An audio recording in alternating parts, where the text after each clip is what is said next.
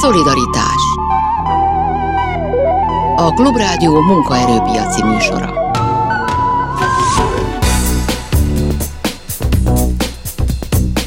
Jó napot kívánok, Sámeszi János vagyok, vagyok a mai műsorban. Először a szociális ágazatban dolgozókról beszélgetünk majd róluk, meg az ügyfeleikről is, mi a helyzet a válságban azokkal, akiknek egyébként is a legnehezebb. A műsor második felében beszélünk a Magyarországi Mentő Dolgozók Szövetségének alelnökével arról, hogy egyre nehezebb a mentést jól megszervezni már Budapesten is. Végül pedig a Nemzetközi Munkaügyi Szervezet szakbizottsága párbeszédet javasol a még elégséges szolgáltatás meghatározására. Utóbbi kifejezést a sztrájkok kapcsán sokat hallhatták már, megbeszéljük, hogy pontosan mit is kéne ezen alakítani Magyarországon. Már is kezdünk. Szolidaritás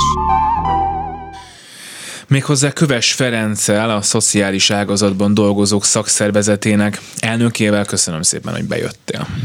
Szép jó napot kívánok én is, szervusz! És most először az ügyfelek szempontjából szeretném kezdeni a beszélgetést, mert hogy nekem ezzel kapcsolatban szubjektív érzéseim vannak, amikor az ember jár az utcán, meg utazik a metrón, meg a villamoson, akkor azt látja, és én azt látom, hogy többen vannak rossz állapotban. Itt most nem is feltétlenül arra gondolok, hogy többen élnek az utcán, vagy, vagy néznek ki úgy, mint akik az utcán élnek, vagy ott próbálnak valahogy pénzhez jutni, hanem hogy rosszabb állapotban vannak általában az emberek, és ezzel akartam kezdeni, hogy, hogy megkérdezem, hogy látszik-e hajléktalan ellátásban, vagy máshol, ételosztásokon, nem tudom, hogy, hogy többen vannak nehéz helyzetben most, mint mondjuk egy éve voltak?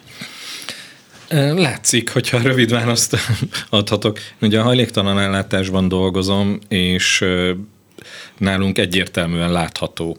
Tehát volt, volt egy olyan trend, hogy voltak férőhelyek az intézményekben az elmúlt években azért elég nagy mértékben, szóval nem kevés intézmény működött teljesen teltházzal, és hát azt látjuk, hogy az elmúlt fél évben, háromnegyed évben jelentősen megnövekedett a, az ügyfelek száma, legalábbis a mi intézményeinkben mindenképpen ténylegesen látható módon. Ez akkor nem nagyon jelenthet mást, mint hogy akkor több hajléktalan van most, mint volt.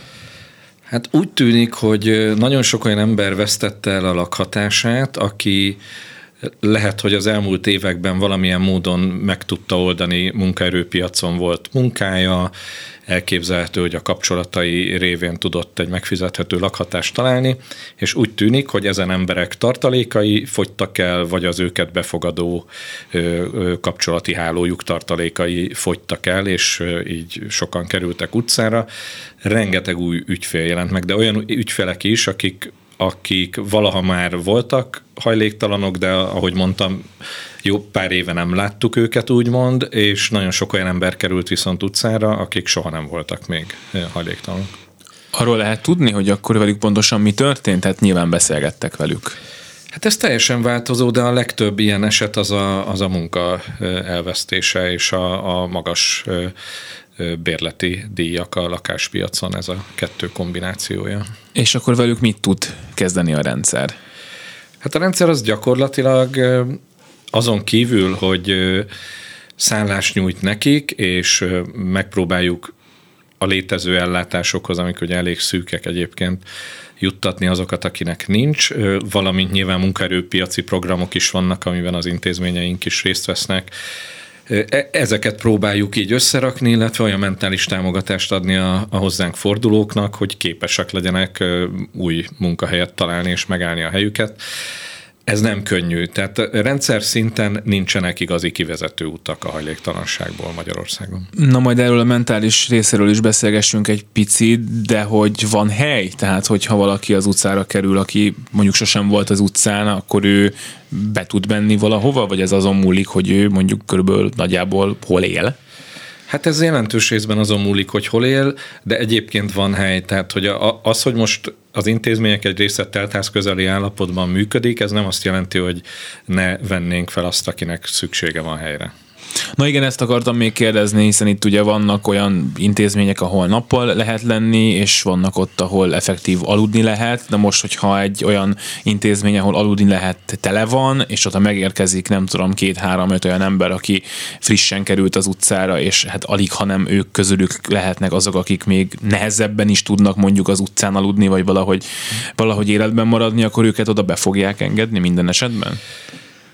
Szerencsére, hát ugye a nagyvárosokban egy picit könnyebb a helyzet, ott van választási lehetőség, és ugye van egy országos hálózat, egy dispatcher szolgálat, akik tisztában vannak azzal, hogy hol vannak férőhelyek, tehát ha valaki úgy fordul segítségért, vagy utcán, utcai szociális munkások megtalálják, akkor ők eleve kapcsolatban vannak az intézményekkel, olyan helyre viszik, ahol fel is tudják venni a, a, az embert. Tehát, hogy ha valaki becsenget, amikor ennyire hideg van, akkor szerintem sehonnan nem küldik el, ahol van éjszakai befogadás egyébként.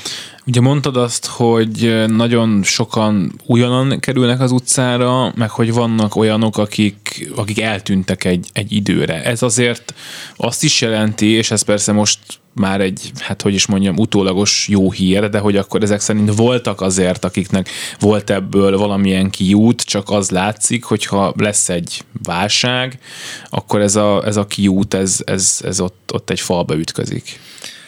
Igen, hát a, a, főleg a hajléktalan ellátásban élő emberek, meg a, a szolgáltatásokat igénybe vevő emberek a, a legsérülékenyebbek ilyen szempontból. Tehát a munkaerőpiacon is, a lakáspiacon is ők vannak a legrosszabb helyzetben, hogyha meg kell tartani egy állást, vagy egy lakást.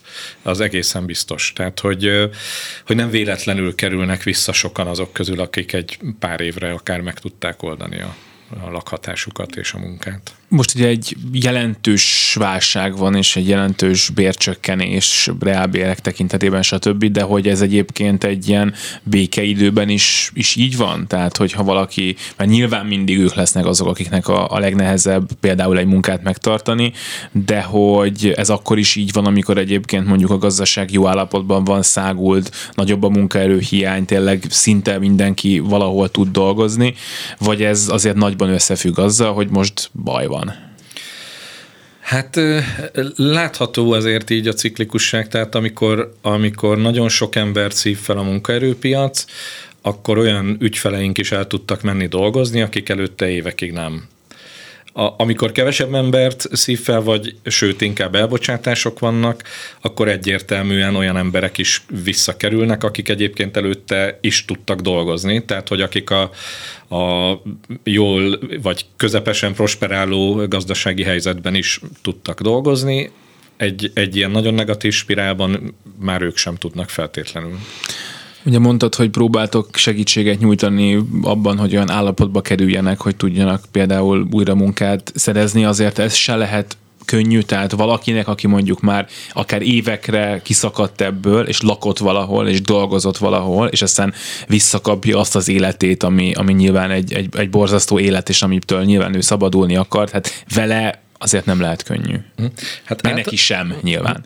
Szóval általános receptet nyilván nem tudok mondani, de mi azt tapasztaltuk, hogy hogyha az utcára kerülés utáni időszakban nagyon hamar kap kézzelfogható segítséget a frissen utcára került ember, akkor közülük nagyon sokan tudnak rögtön szintet lépni. Tehát, hogy hogy, hogy nagyon nagy megtartó ereje van annak, hogyha nem hagyjuk azt, hogy a rendszerbe hónapokig, évekig elkezdjen pörögni, hanem, hanem rögtön kiemelten foglalkozunk velük. Tehát ez viszont egy, legalábbis a mi intézményünkben ez egy, ez egy tapasztalat, hogy van egy olyan szobánk, ahol, ahol a friss emberek vannak, akik újonnan kerültek hmm. hozzánk, és ott egy sokkal intenzívebb, nagyon intenzív szociális munka folyik mindenkivel egy feltérképezése erősségeinek, problémáinak, és az ő tehát ebből a körből gyakorlatilag sokkal nagyobb arányban lépnek munkásszálló vissza a családhoz, munkát talál, fizetős átmeneti szállóra, mint mondjuk az egyébként évek óta a rendszerben lakó ügyfeleink az, aki újonnan kerül az utcára, tehát még nem volt hajléktalan, neki van még a legtöbb esélye, és akkor ott kell egy, hát hogy is mondjam, egy gyors segítség? Igen, igen. Tehát, hogy, hogy ott, ott még frissek azok a, az emlékek, készségek, képességek, ami azt mutatja, hogy ő, ő egy normál életvitelt, önálló életvitelt tud élni, viszont hogyha elkezdi megtanulni azt, hogy hogy kell életben maradni egy hajléktalan szállón, vagy akár utcán legrosszabb esetben, akkor ugye a, a másfajta képességei egy kicsit így háttérbe szorulnak. Tehát, hogy egyszerűen ez, ez teljesen látható, hogy aki már akár 10-15 éve van a rendszerben, őt nagyon nehéz kimozdítani, de olyan szinten is, hogy mondjuk elmenjen 50 métert házon belül egy színdarabot megnézni. Miközben azért azt is tegyük hozzá, hogy az utcán élni évekig, évtizedekig az, az borzasztóan nehéz és egy nagy kihívás. Tehát ők, akik erre képesek, hogyha nem is tudom, rajtuk segítenek, vagy szerencséjük van, akkor azért alig, ha nem képesek volnának másra is. Persze, tehát nagyon komoly túlélési stratégia kell ahhoz, hogy valaki az utcán ne fagyjon meg, ne éhezzen, ne verjék meg, legyen mindig ruhája, eszközei, ez így van. Gyerekek tűntek-e föl nagyobb számban a hajléktalan ellátásban? Vagy akár, hogyha van erről tudásod, akkor a, az árva ellátásban, hogy valahol, tehát kerülnek-e mhm. bele gyerekek a rendszerbe? Hát nekem erről igazából nincs túl sok infóm, ugye.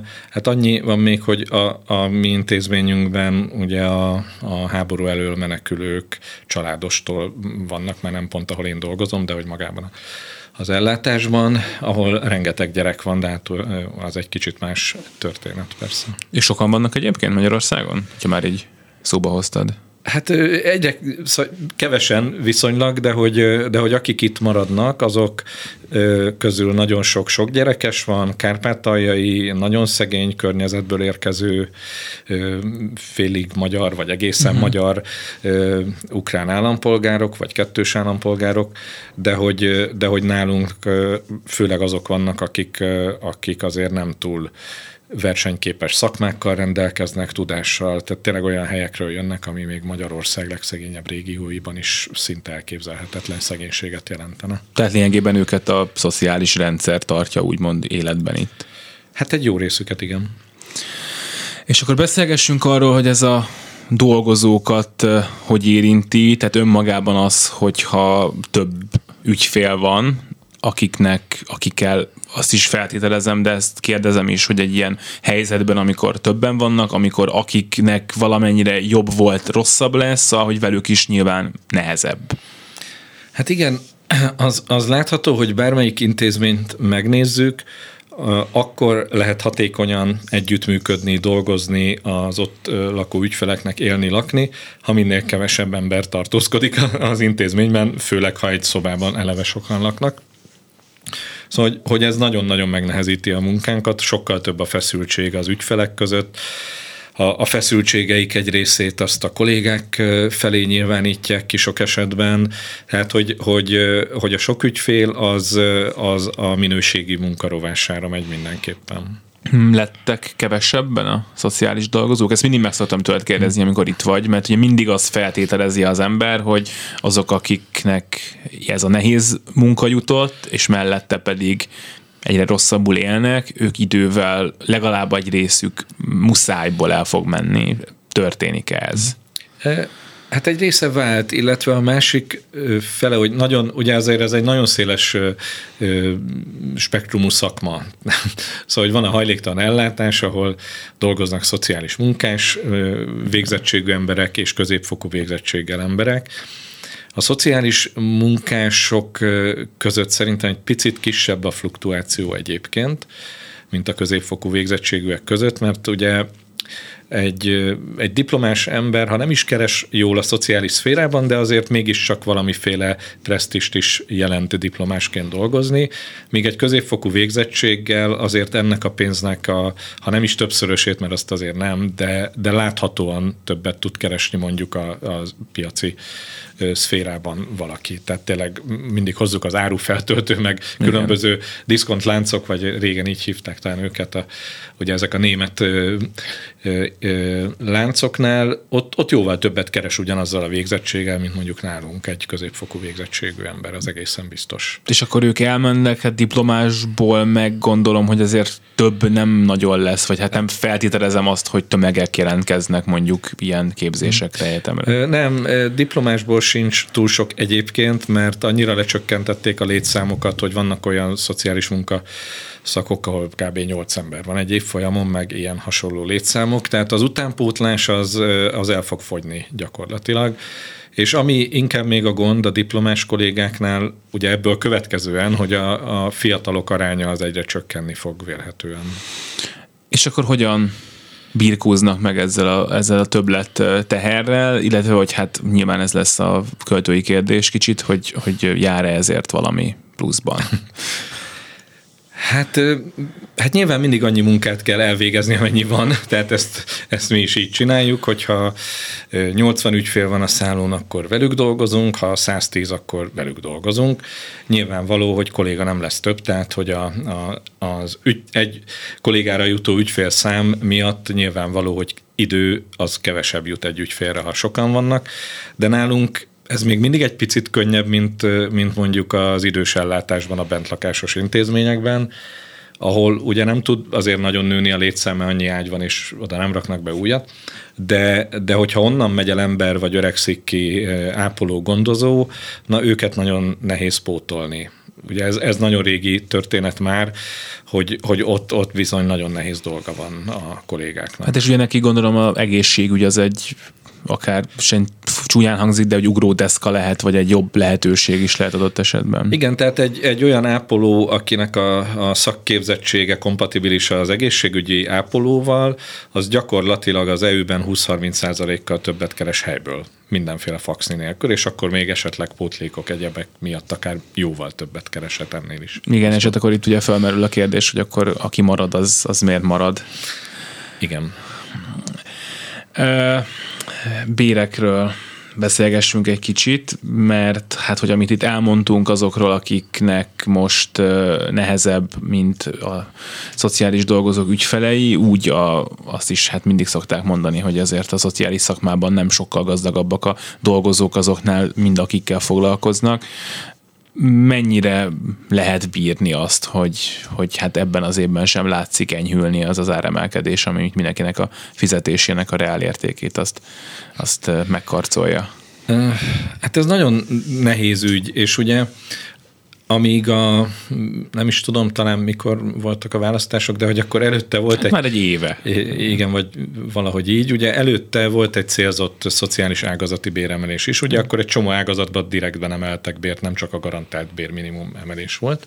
Tehát az is kapott, aki kicsit többet keres a garantált bérminimum. Így, így van, tehát igen. akkor volt, volt, egy, volt egy valamekkora emelés, Azonban jelen helyzetben ez nem történt meg semmiféle szinten, miközben ugye, ahogy elmondtad, az infláció, főleg az élelmiszer infláció az gyakorlatilag olyan 40-50 százalék körül is volt jó pár hónapon, fél éven keresztül szinte. És hát itt, itt ugye a fenntartóknak van ebben még felelőssége az államon kívül, de nyilvánvaló, hogy a fenntartók sem tudnak mindent megoldani, és persze mondhatjuk, hogy adja el a fenntartó a szolgálati autóparkot, és adja oda a szociális dolgozóknak, ez így jó populista duma, de hogy, de hogy kb. ennyi eszközük van már egy kicsit sarkítva, hiszen minden rezsi növekedés az az ő büdzséjüket is megnövelte, és hogy melyik fenntartó kap plusz forrást, azt hát láthatjuk mondhatjuk, az egyházak kapnak egyébként. Hmm. Tehát az egyházi fenntartók gondolom komoly béremeléseket hajtottak végre a, a kompenzálására az inflációnak az elmúlt fél évben, egy évben. Most ezt így komoly arccal mondom, hmm. de nem gondolom komolyan, mert nem történt ez meg.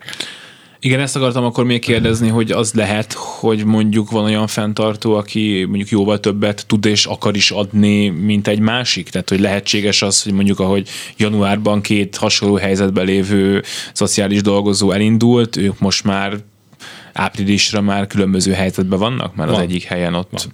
van. Erre, erre vannak jó példák, egyébként pont a, a főváros, mint fenntartó egy jó példa erre hogy, hogy az elmúlt években, talán egy év kivételével gyakorlatilag a a garantált bérminimum emelésen felüli plusz pénzeket juttatott a szociális ágazatában dolgozóknak Nyilván nem, tehát természetesen önszántából, de hogy azért mégiscsak van egy ilyen bérmegállapodás a fővárosi szakszervezetek, aminek mi is tagjai vagyunk, és a főváros között. Ez sem érte el az infláció mértékét, főleg nem az élelmiszer inflációét, de, de legalább a, a, a fővárosi cégeknél dolgozó, szociális ágazatban dolgozóknál mondhatni, hogy, hogy nem zuhant be akkorát a bérünk értéke, mint mondjuk egy más szociális intézményen dolgozói, ahol mondjuk nem tudtak hozzátenni egy fillért sem adott esetben. És akkor az, ezek a helyek, ezek már, most megint visszatérve az előző kérdésre, elkezdtek kiürülni? Tehát vannak olyan helyek, amiket hm. mondjuk be kell zárni, akár azért, mert rezsi problémák, akár azért, mert hogy a dolgozók elmennek?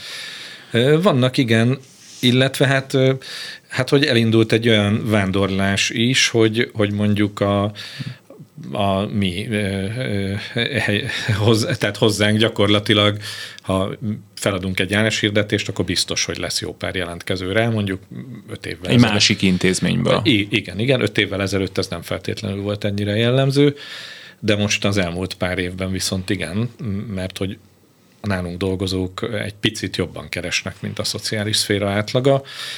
Tehát, hogy, hogy van egy ilyen, illetve a bezárások, ami szerintem még ennél sokkal rosszabb, hogy azért a kis intézmények közül nagyon sok olyan van, aki, aki folyamatosan küzd ezzel a problémával, hogy miből fizetik ki jövő hónapban a rezsit.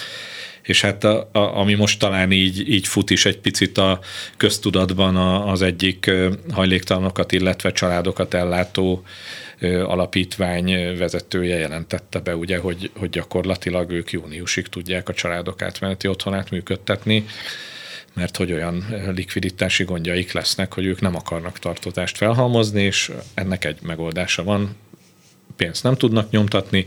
Főváros támogatta őket egy darabig, de hát nyilván az sem egy végtelen kassa, de ezt én, én nem tudhatom, de hogy eddig volt egy fővárosi mm. támogatás, a, a minisztérium az nem reagált a, az ő kérdéseikre, hogy, hogy mondjuk támogatják-e, miközben az a szolgáltatás, tehát a családok átmeneti otthona az egyik olyan szolgáltatás, ami, amiből ha hatszor annyi lenne az országban, az is tele lenne. Tehát nagyon-nagyon nagy igény van rá. Tehát ugye itt nők, akik a gyerekkel mondjuk elmenekülnek otthonról, gyerekkel, akik utcára kerülnek, vagy akár együtt, tehát Család, családok, családok együtt. alapvetően apukástól hmm. egyébként sok esetben, hát elvesztik a lakhatásukat, Igen. és ugye mi történik? Utcára kerül egy család, akkor a gyereket el fogják venni, pont. Víg, ha bekerül egy családok átmeneti otthonába, akkor nem. Hogyha megszűnik egy intézmény, akkor onnan a ha jól értem, akkor azért a dolgozók azok találnak állást, hiszen gondolom, hogy hely van munkaerőre. A kérdés talán akkor inkább az, hogy aki, aki ott ügyfélként van, ő tud-e hol menni. Hát például a családok átmeneti otthonából nem tud konkrétan, tehát ők nem nagyon, egy nagyon kis részük az, aki könnyen fog tovább lépni normális helyre, ők nem fognak tudni. Igazából az a probléma ezzel, hogy volt nyáron egy konferencia, ahol részt vett a, az államtitkár úr, és ott föl is merültek ilyen kérdések is, a rezsi ügyben is, nyár végén vagy szeptember elején volt pontosabban, és, és ott a, a feltett kérdésre igazából most meg fogjuk kapni a választ. Hát, hát hogy az volt a válasz, hogy nagyjából megvonta a vállát, hogy hát a dolgozókkal lesz, ami lesz, hát az ügyfeleket meg ellátja, aki el tudja látni konkrétan. Nem, ez nem szó szerint idézet, de tartalmilag ez egy elég pontos idézet a válaszára. Tudsz még maradni egy picit a hírek után, mert akkor még a politika szerepéről egy picit beszélgessünk. Köves Ferenc a szociális ágazatban dolgozók szakszervezetének elnöke a vendégünk. Most Kárpáti János jön a hírekkel, aztán egy picit még beszélgetünk tovább. Szolidaritás. Köves Ferenc a szociális ágazatban dolgozók szakszervezetének elnöke a vendégünk, és itt a hírek előtt picit a politikára terelődött a szó, hogy a államtitkár úrral volt lehetőségetek találkozni, és igazából ezt akartam kérdezni, hogy látszik-e az, hogy a politika vagy kormány, vagy az állami különböző szereplők érzékelik azt, hogy itt a szociális ágazatra egy nagyobb nyomás neheződik, és hogy ezzel kell valamit kezdeni. Szerintem teljes mértékben érzik, hogy akkor egy a kérdés második felére, hiszen át is nevezték az egészet erről, hogy szociálpolitika, meg szociális gondoskodás, meg ilyenek, hogy a gondoskodás politikára, tehát, a, tehát maga, maga az a terminus technikus, hogy ez egy önálló szakma, mint szociális munka és segítés, az arra akkor a nyomás helyezedik, helyeződik vélhetően a kormányzat szerint, hogy inkább gyorsan átnevezték gondoskodáspolitikára, hogy ne kelljen foglalkozni vele. És nem látszódik beérkező plusz forrás? Nyilván mindig vannak források, tehát ugye azért fura lenne azt mondani, hogy úgy működik egy kormány Magyarországon, hogy mindenkinek csak árt. Ez nem igaz. És a szegényeknek sem csak árt nyilván a jelenlegi kormány sem, tehát nyilván vannak források. Az, hogy ezek a források hogyan vannak felhasználva, mennyire szakmai döntések alapján születnek meg akár jogszabályok a szociális ágazatot tekintve, az már egy másik kérdés lenne. Szóval, hogy, hogy mindig vannak források, ezen források források egy része az a, legalábbis a benne dolgozók szerint nem egészen olyan területekre megy, ahová kéne. Illetve amikor így mesterségesen hoznak helyzetbe bizonyos szereplőket, ugye ha ezt a piacon tennék, akkor megbüntetné őket a saját gazdasági versenyhivatalunk adott esetben, ha csak nem módosítanának rögtön egy jogszabályt, ugye, hogy ez elő szokott fordulni de úgy tűnik, hogy a szociális ágazatban ezt lehet mindenféle korlátozás nélkül. Tehát ugye itt a, az egyházak helyzetbehozására gondolok, mindenki más kárára egyébként. És a mindenki más kárárában még az ügyfeleket is bele tudom érteni adott esetben. De hogy utaltál arra, hogy az egyházi fenntartású intézményekben sem feltétlenül voltak jelentős béremelések, hogy ez a inflációt kompenzálják, de hogy igen, tehát hogy ez mert az egészségügyre is ugye azt szokták mondani Magyarországon, hogy ez egy ilyen lutri, hogy egy ilyen orosz rulett, hogy, hogy ha egy olyan intézménybe kerülsz, ahol jó fej az orvos, van orvos, és jó az ellátás, akkor téged meg fognak gyógyítani pont úgy, mint hogyha Németországban élnél, ha meg nem abba az intézménybe kerülsz, akkor meg valami sokkal rosszabb történik veled, hogy ez valamennyire a szociális ágazatra is igaz, hogy az embernek a sorsa az, az múlhat azon, hogy melyik városban, melyik önkormányzat alatt melyik helyre kerül be éppen? Hát ez itt is múlhat ezen, és ebben azért szerencsére azért azt elmondhatom, hogy, hogy nem, nem azon múlik, hogy egyházi fenntartó vagy önkormányzati, tehát Ezt nyilván, nem is nyilvánvaló, hogy az egyházi fenntartók jelentős része nagyon magas színvonalon látja el az embereket, és lelkiismeretesen. Tehát nem ez a probléma ezzel a történettel, hanem az, hogy, hogy ugyanazon ellátásért mondjuk az egyházi fenntartó az több pénzt kap, mint egy civil vagy egy önkormányzat, és innentől kezdve nincsenek egyenlő esélyek az ügyfelekkel kapcsolatban sem. Tehát, hogy ez, ez a gond. És, és hogy hosszú távon ebből mi lesz, tehát én tényleg nem tudom, tehát hogy, hogy azért a 21. században arra támaszkodni egy olyan országban, ahol csak papíron vallásos az emberek egy része, hogy az egyházak oldanak meg mindent, az, az nekem egy ilyen fantazmagóriának tűnik, mert nem csak a szociális dolgozók öregszenek, hanem a hívek is mivel egy, nem olyan sok fiatal új hívő van, tehát hogy, tehát hogy nincs tömegbázisa igazából az egyházaknak abban a mértékben, amilyen mértékben feladatokat ad nekik mondjuk a kormány, és ők ezt hol boldogan, hol nem boldogan vállalják. Tehát, hogy, hogy én nem nagyon látom, hogy, hogy honnan lesz erőforrás, illetve ha van erőforrás, akkor pedig miért nem egyenlően osztja el az állam. Hogyha már beszéltél arról, hogy, hogy idősödnek az emberek, hogy az idős ellátás is a szociális ágazathoz tartozik, és hát azt tudjuk, hogy tíz év múlva sokkal több 60 feletti lesz, mint, mint most, és 20 év múlva meg, meg valószínűleg még több. Tehát, hogy ilyen szempontból lesz a szociális ágazatnak egy olyan része, ahol papíron az állam feladata nőne, és ahol papíron több dolgozóra lenne szükség, akikről mondtad már korábban, hogy az utánpótlás az, az, az nem, igaz, nem igazán érkezik.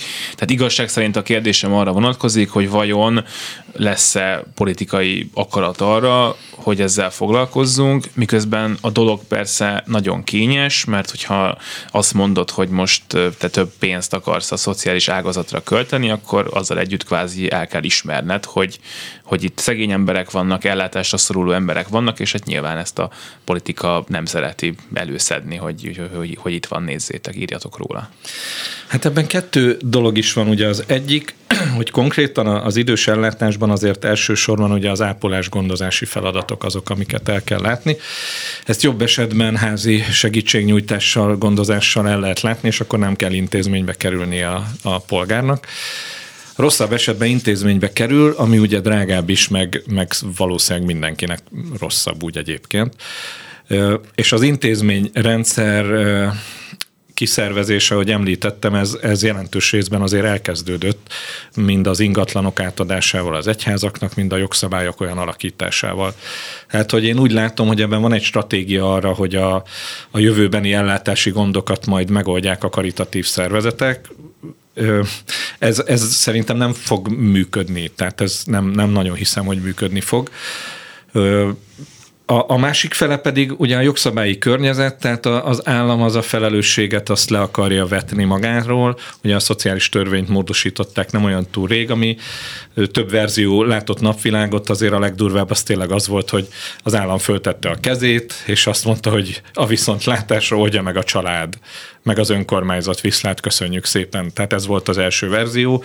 Egy picit finomodott ehhez képest nyilván, de, de azért látszik a szándék, hogy ők ezt a, az állampolgárokról való gondoskodást, ezt így, így szeretnék elhárítani. Ami nekem teljes mértékben értelmezhetetlen, hogy, hogy a magyar állam az milyen erkölcsi alapon teszi azt meg, hogy, hogy, hogy lemond az állampolgárairól.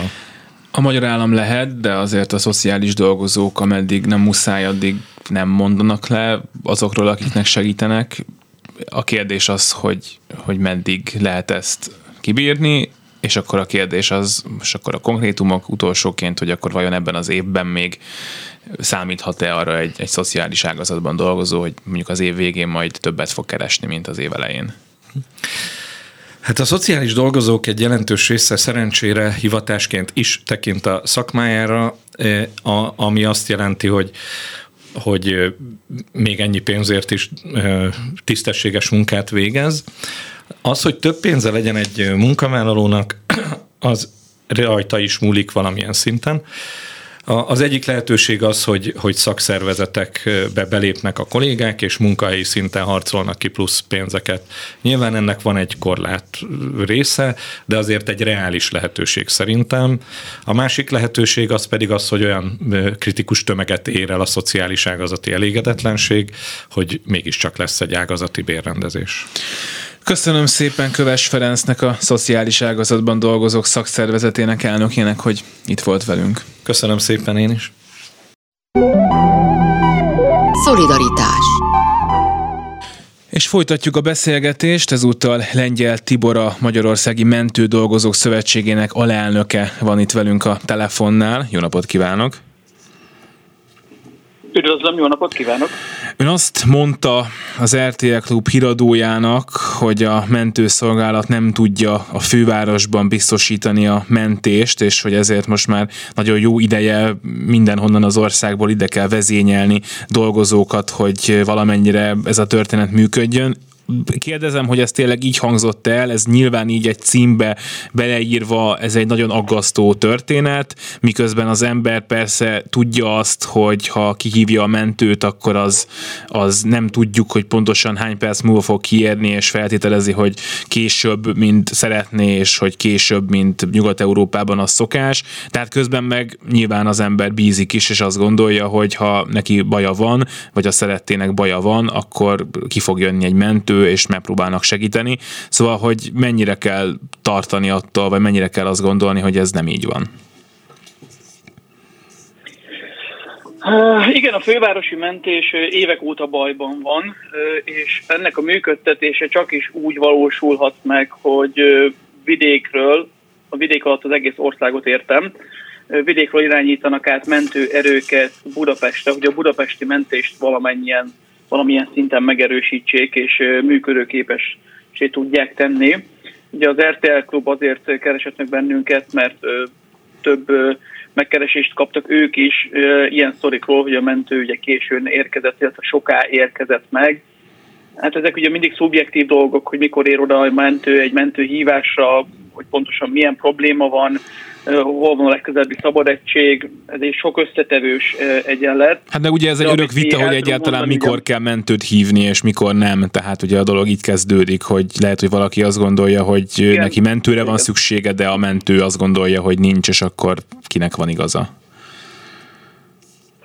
Itt meg kell mindenképpen jegyeznünk a, azt a tényt, hogy sajnos a, a lakosságnak az egészségügyi edukációja, az egészségügyi ismeretei elmaradnak a kívánatostól, és ebbe beletartozik ez is, hogy nincsen pontosan ismerete a lakosságnak, hogy mikor, hogyan, miért, mire kell mentőt hívni, viszont a mentőszolgálatnál dolgozó mentés irányítóknak pedig nincs olyan jogköre, hogy bármilyen hívást visszautasíthasson, legyen az bármilyen banális hívás, nem utasíthatja vissza. Tehát mentőt kell küldeni minden hívásra, és hát nyilván itt nincs egy arányosság a, a futó mentőautók és a beérkező mentőhívások között.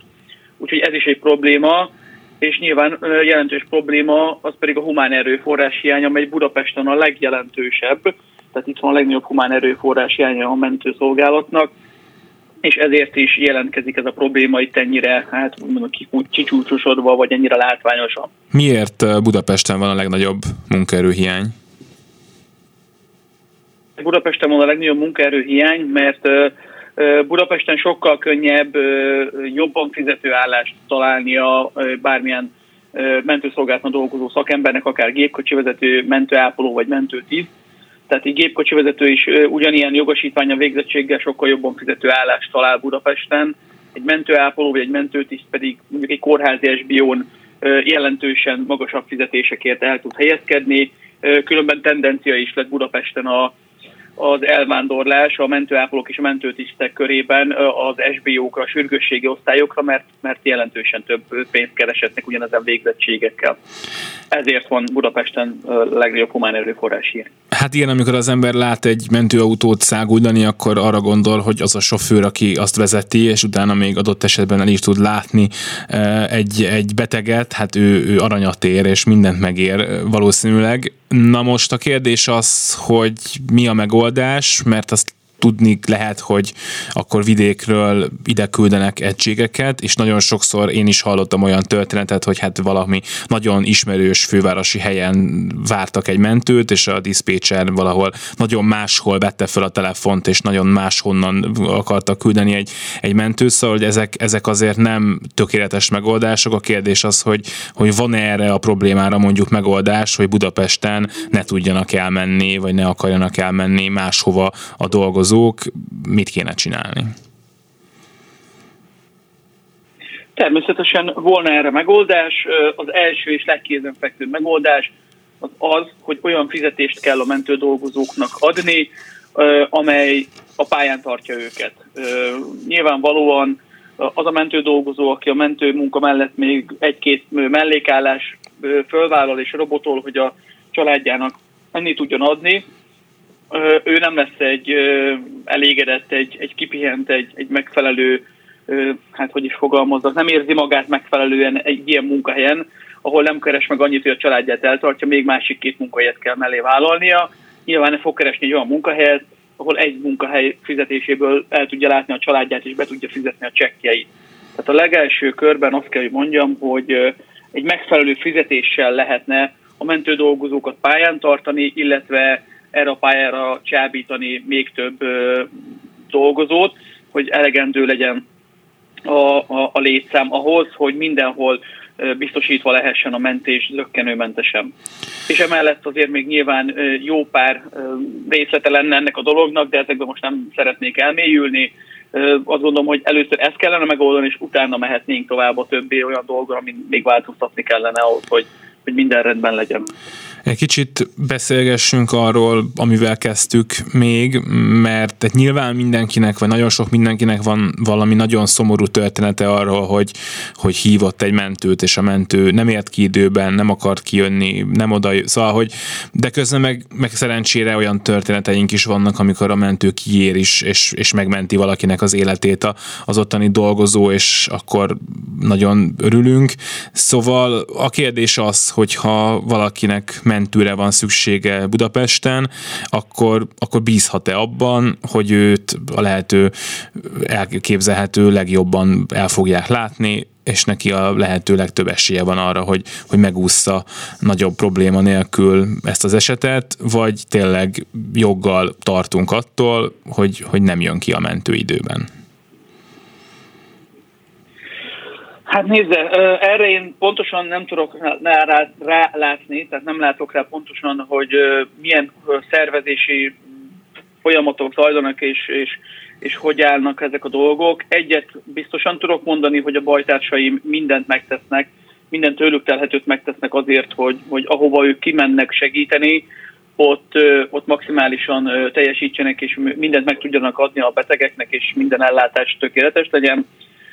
Viszont ugye ezek az esetek is mutatják, illetve ezek az eseteknek is az a rákfenéje, hogy ugye rajtuk csattan, egy olyan mentőegységen csattannak ezek az esetek, akik nem tehetnek róla. Tehát ők, amikor megkapják a feladatot, a lehető legrövidebb úton és idővel érkeznek ki a helyszínre, és ott többször fogadják őket úgy, hogy miért csak most értek ide, már régen várjuk magukat, miért most jönnek, már tízszer telefonáltunk, már kétszer hívtuk a mentőket, és ők erről nem tehetnek, mert ő nekik, amikor a feladat megérkezik, ők rögtön mennek. Tehát egyszerűen erről ők nem tehetnek. Illetve aki az irányításon dolgozik, és ezeket a feladatokat kiadja a vonuló mentőegységen, ők sem tehetnek róla, mert ő nekik is van egy adott kocsiparkjuk, amivel dolgoznak, akiknek a feladatokat ki tudják adni, és van egy feladatszámuk, ami jóval nagyobb, mint a, a, a, ugye a kocsipark.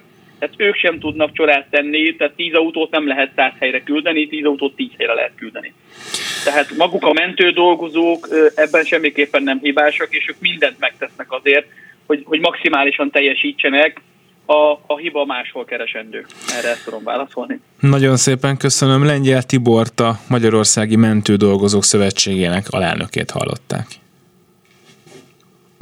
Köszönöm én is, viszont Szolidaritás a telefonnál itt van velünk Csóti Csaba, a Szakszervezetek Együttműködési Fórumának elnöke. Jó napot kívánok!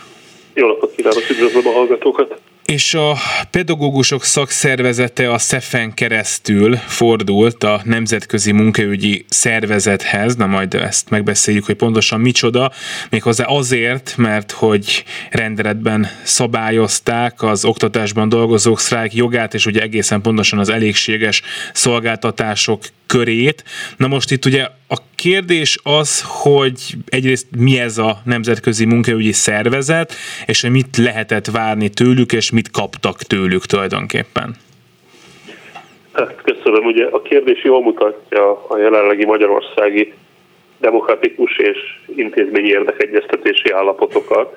Tehát azért az ILO az az ENSZ egyik szakosított szerve, és azok az országokra érvényesek a megállapításai, a vizsgálatai, amelyek ratifikálják bizonyos nemzetközi egyezményeiket. Magyarország ezen országok között valaki például a sztrájkok kérdésében is természetesen ratifikálta ezeket az egyezményeket, ráadásul ugye ezeknek egy része nem is 1990 után történt, hanem ez egy régebbi történet. Na most a demokratikus közéletnek azért az az egyik ismérve, hogy a nemzetközi szerződésekből fakadó követelményeket azt a felek általában tiszteletben tartják és betartják. Úgyhogy önmagában véve az, hogy az volt a pedagógus szakszervezetek megítélése, amiben egyébként egyetértettünk a kollégáinkkal, tehát a többi ágazat is, hogy a kormányzat azon, azon rendelkezésre, ami a veszélyhelyzetre hivatkozva először korlátozta ugye a sztrájkjogot, aztán ezt később törvénybe emelték.